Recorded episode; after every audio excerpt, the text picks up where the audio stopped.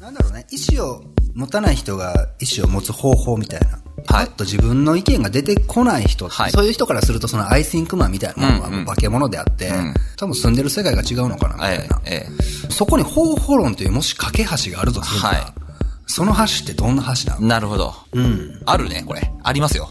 ある？あります、あります。すごく明快にあります。単直に。あの、ちょっとギミ、ギミカルなんですけれども、うんまずその、打ち合わせのじゃあ場にじゃあ、10人いるとしましょうか。はいはいで、アイシンクマンが1人いますよねと。うん。えー、席順です。席順が大事。ほう。えっと、具体的だね。あの、上手下手とかはさておき、はい。えっと、む彼の、うんえ対角線上に座るか、うん。真横に座るか、まず。よく意見をする人、声の大きい人はい。をアイシンクマンと呼ぶならば、はいアイシンクマンの隣か真ん前に座る。真ん前にすること。まあ、俺は真ん前をお勧めする。つまり、人って、人って喋るときに、特に I think I think マンなんて、誰かの顔見て喋んじゃん。はあ、なるほどね。だから、はいはいえ I think マンの球を浴び続ける。 I think マンの目の前、目の前に座るか、もしくは横に座って、 I think マンと同じぐらいの物量喋る。皆さんこんにちは。特勤マッシュ渋ちゃんこと渋谷です。特勤マッシュ提供ポッドキャスト番組ノットスクール。この番組では、高校時代同じ時を過ごし、共に社会へ出た二人が今、それぞれの知識と経験をクロスさせ、近い未来で次を担う世代へ向けて手加減なしでお届けします。ぜひ最後までお楽しみください。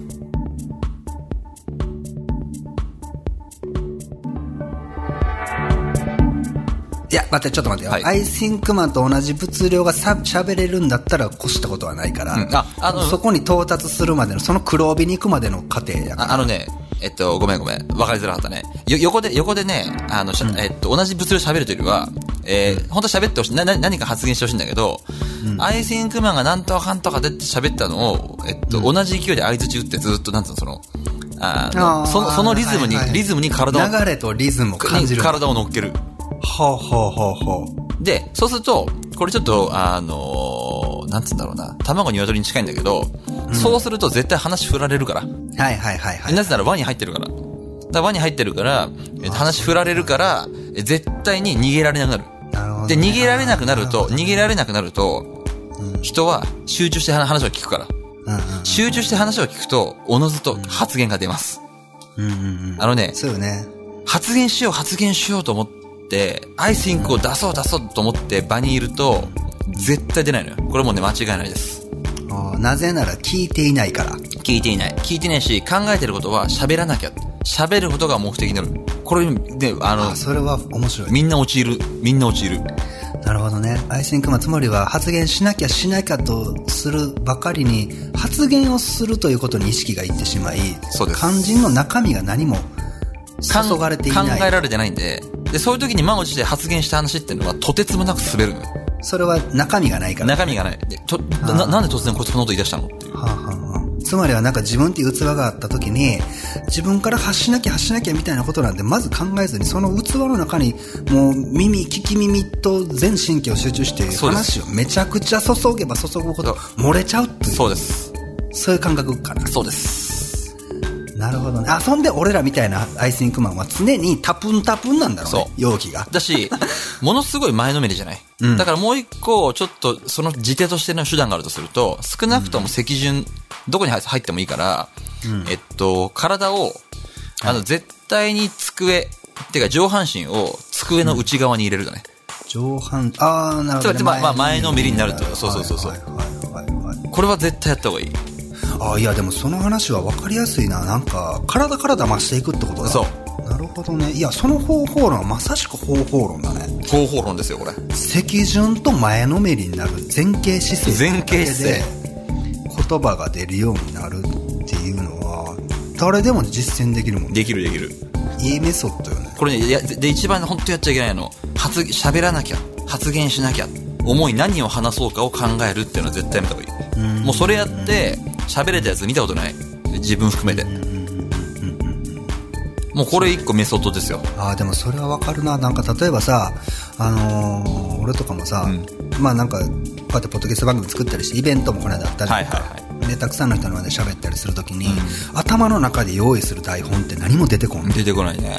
ううん、あれって多分きっと事前に用意してしまうと、うん。文字面を、うんそれをなぞる作業に神経が集中してしまってそうそうそうで失敗する失敗するよねそんなんよりもねなんか俺の中でもやもやっとしたこういうことを喋りたいよっていうもやっとしたもやもやを蓄えておくと、んそのもやもやを取り出してそのもやもやを言葉にしている作業やから、はいはい。噛まないし噛まないね。わかる。あと、ね、あのー熱量を帯びるのよ、言葉に。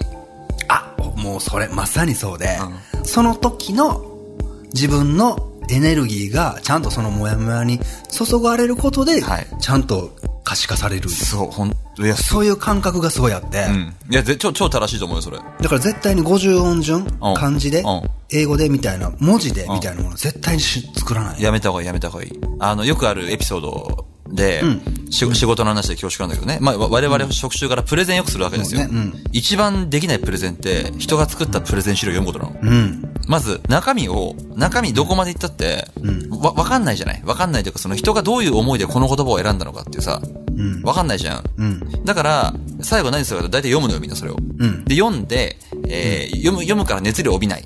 読み上げるだけのプレゼンだったら、俺プレゼン資料渡してこれ読んでくださいの方が絶対通ると思うのね。ああそういうことねそう。だからやっぱ自分で作ったプレゼン資料、かつそれを読み上げなくて、大事なキーワードだけ赤に変えとくのよ。そうすると、そのキーワード、キーワードに目が行くと、そのキーワードについてみんな勝手に喋るから、こっちが。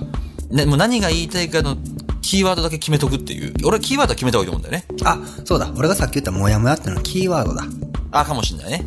うんそうだねキーワードだでもできないんだよね、意外と。あ、だからこういうテクニック、テクニックって言っちゃ言っちゃいけないから、こういうことってあんまり会社で教わることじゃないから、なんか、本当はね。だからなんかそれが問題視されてるというか最近改善されてるのかな日本の企業は、えっ、と、プレゼンのスキルみたいなものを一切教育として受けていないにもかかわらず実践で早速それが試されてしまうっていう、ものすごくちぐはぐした、わかるわかる。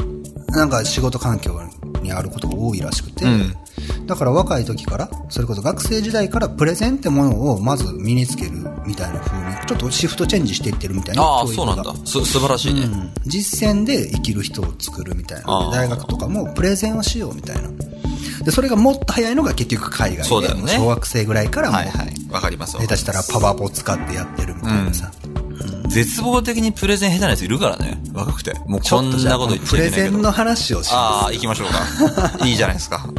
す でサトッペは大体どれくらいの周期でプレゼンしてるの？みんながイメージする、すごい何十人もいてっていうプレゼンは、そんなになないよ。やっぱもういわゆるコンペとかになっちゃうから。はいはい。だけど、その、じゃあ、偉い人がいて、あの、む向こうに偉い、その、役員とかっていう人がいてっていうプレゼンは、えー多い時はもう週2、3とかあるからね。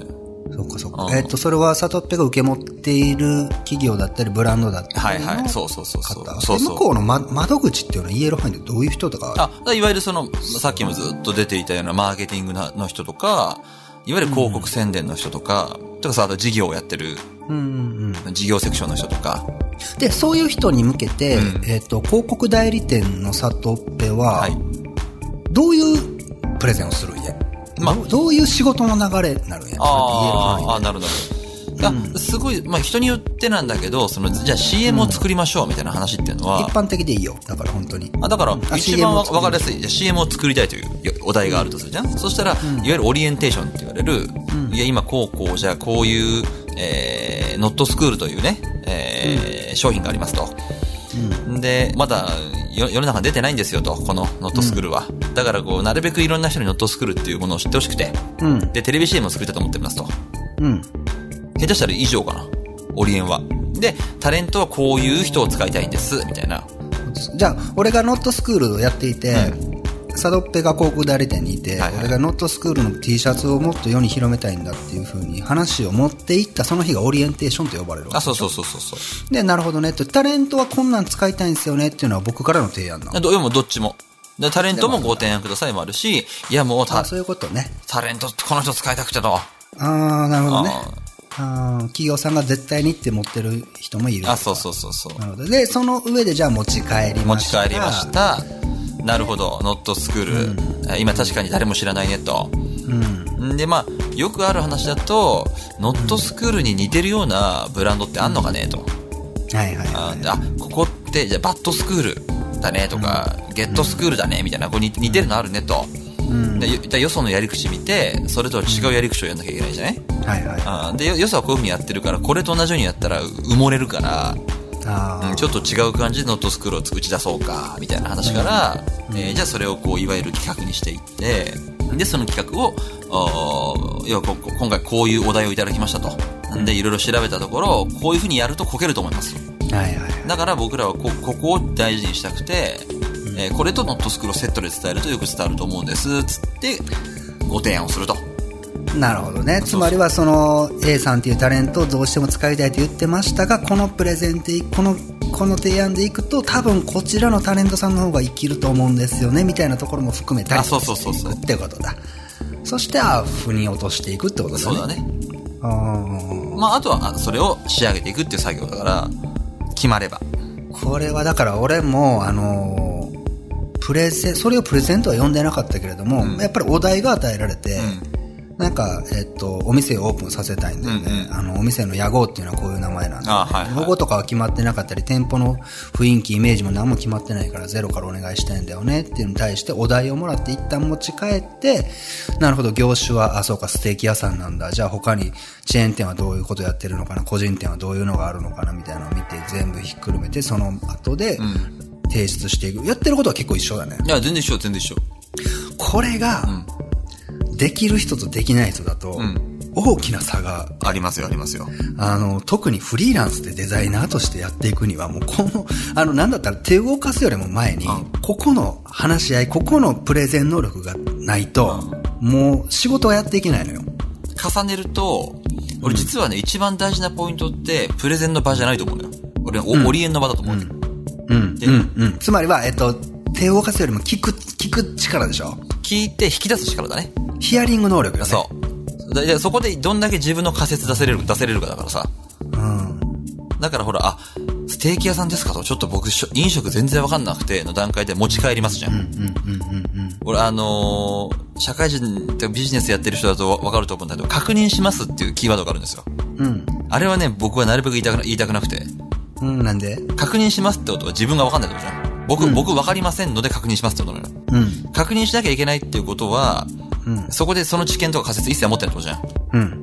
え、極端に言うと僕はバカですって言ってるの、その瞬間。はいはいはい。だから、仮説をぶつけて分かりましたと。社内で他の意見とかいろいろぶつけます。って言って、自分の仮説と、そのお題を出してくれた人の仮説っていうのを共有して、でも他にもやりやり口あるかもしれないよねっていうのを会社に持って帰るのが正しいと思うんだけど、多くの場合、はい、はい、わかりました。こういうお礼ですね。はい、わかりました。はい、頑張ります。さよならって帰るわけ。帰っちゃダメよ、そこで。もう極力そこでいろんな仮説とか思いとか、そのよくあるじゃあオリエンテーションのシートに書かれてるもの以外のものをどれだけ引き出せるかが肝だから、それは多分もうあらゆる広告業界に限らず、なんかみみんなそうな気がする。そうね。だから、えっと、これの話もだからこの間の話につながるけど、結局、アイシンクマンって喋らなきゃ喋らなきゃって思うから喋れないわけで、はい。その優れたプレゼンするのって自分が喋る以上に相手の思いみたいなものをまず受け取る能力っていうことだよね。うん。で、結局それが受け取れれば受け取るほどこういうことだったんですよねっていうことが提出できるわけであって、そこで役向こうの人も、あ、そういうこと、そういうことって腑に落ちるじゃんか。つまりはなんかエゴではなく、相手の気持ちをうまくまとめてあげる作業みたいなそうね。とこに着地する気がしてて。あ、わかるわかるわかる。だからデザインとかもど、あのーまあ、デザイナーが集まったりとかさ、なんかこう、下の後輩とかから、あの、アドバイスを求められたりするわけね、俺もうんで、そういう時に、あの、結局デザインって、何か一つのロゴ、じゃあ例えばロゴデザインを作りますみたいな。うん。何か一つ成果物あげますって時に、えっと、90、下手したら98%ぐらいは手を、手を動かしていないと。うん。逆に言えば2%しか動かしてなくて、残りじゃあ何してんのって言ったらひたすら相手の話聞いてるよっていうああ、はいはを言うのい。。へえ、面白いね。なぜかっていうと、えっと、この話もすごく前の話だと直結するんやけど、広告代理店の人ってやっぱ代理してるから自分でできるんであれば頼まないっていう前提があるじゃん。で、けれども、そうは言っても、えっと、企業さんも各うんうん担当の人も、こういうことをしたいんだよねっていう漠然としたイメージは持ってるわけじゃん。んうん。でで、その漠然としたイメージがちゃんと形付けられて、骨積み、骨作られて、予算落とし込めるような形に自分らでできるんだ自分らでするわけであって、それができんからやってる。デザイナーも一緒なんよね。はいはいなんか、お店出して、サトッペがノットスクールっていうステーキ屋さん出したいんだなった時に、ロゴデザイン欲しい。でも自分でデザインできん。でも、なんかこんなイメージみたいな、なんか、ふわっとしたものは絶対持ってて、それを、そのモヤモヤとしたものを、こういうフォントでこういう形なんですよねって、スッて A4 の、A3 の用紙を出せる。はい前に。ああ、そう、まさにこれなんだね、みたいなところに、いかに最短距離でいくか。まあそうだな。優れたデザイナーであって。うん。それってじゃあ98%手動かしたらできるんかじゃなくて、ん98%はサドッペの趣味思考であったり普段どんなことしてたりとか、どういうものが好きでどんなものが苦手だったりとかみたいなものを引き出して引き出して聞き出した末に2%の時間を使ってそっと作ってあげたら完成するそうだね。みたいな感覚あるあるある、すごい。特勤マッシュ提供ポッドキャスト番組ノットスクール。この番組ではあなたからのメッセージを随時募集しております。お便りはすべて特勤マッシュで検索。番組メッセージフォームからお送りください。そして現在ノットスクールでは配信スタートを記念しまして合計111名様にオリジナルグッズを差し上げる大規模なレビューキャンペーンを実施しております。詳しくはすべてこのエピソードの詳細テキスト、あるいは番組ホームページをご確認の上、ふるってご応募よろしくお願いいたします。社会とは、働くとは、そして人生を楽しむとはどういうことなのか。ヒントはきっと学校でも社会でもない領域。次回もどうぞお楽しみに。